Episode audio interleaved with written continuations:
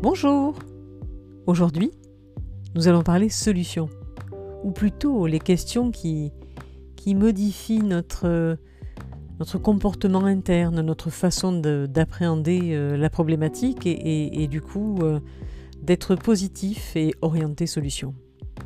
Par exemple, si vous avez à l'esprit oh, j'en ai marre en ce moment, je suis fatigué, mais pourquoi est-ce que je suis fatigué comme ça? Voyez, le, on est dans une impasse. On, ressent euh, évidemment de la fatigue, mais, de la fatigue jusqu'au bout de la réflexion. Hein. C'est, pas du tout constructif et pas du tout orienté solution. Par contre, euh, ce moment je suis fatigué. Euh, comment je pourrais faire pour, pour améliorer ma condition physique? Comment pourrais-je faire pour. c'est pourquoi je suis fatigué Non. Comment je peux me mettre en action? Comment je peux modifier mon état? Quand on commence par comment, on est déjà dans la euh, réflexion et dans la solution.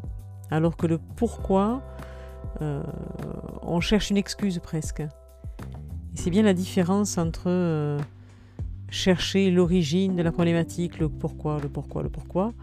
Et bien non, on cherche le comment, comment modifier, comment y arriver.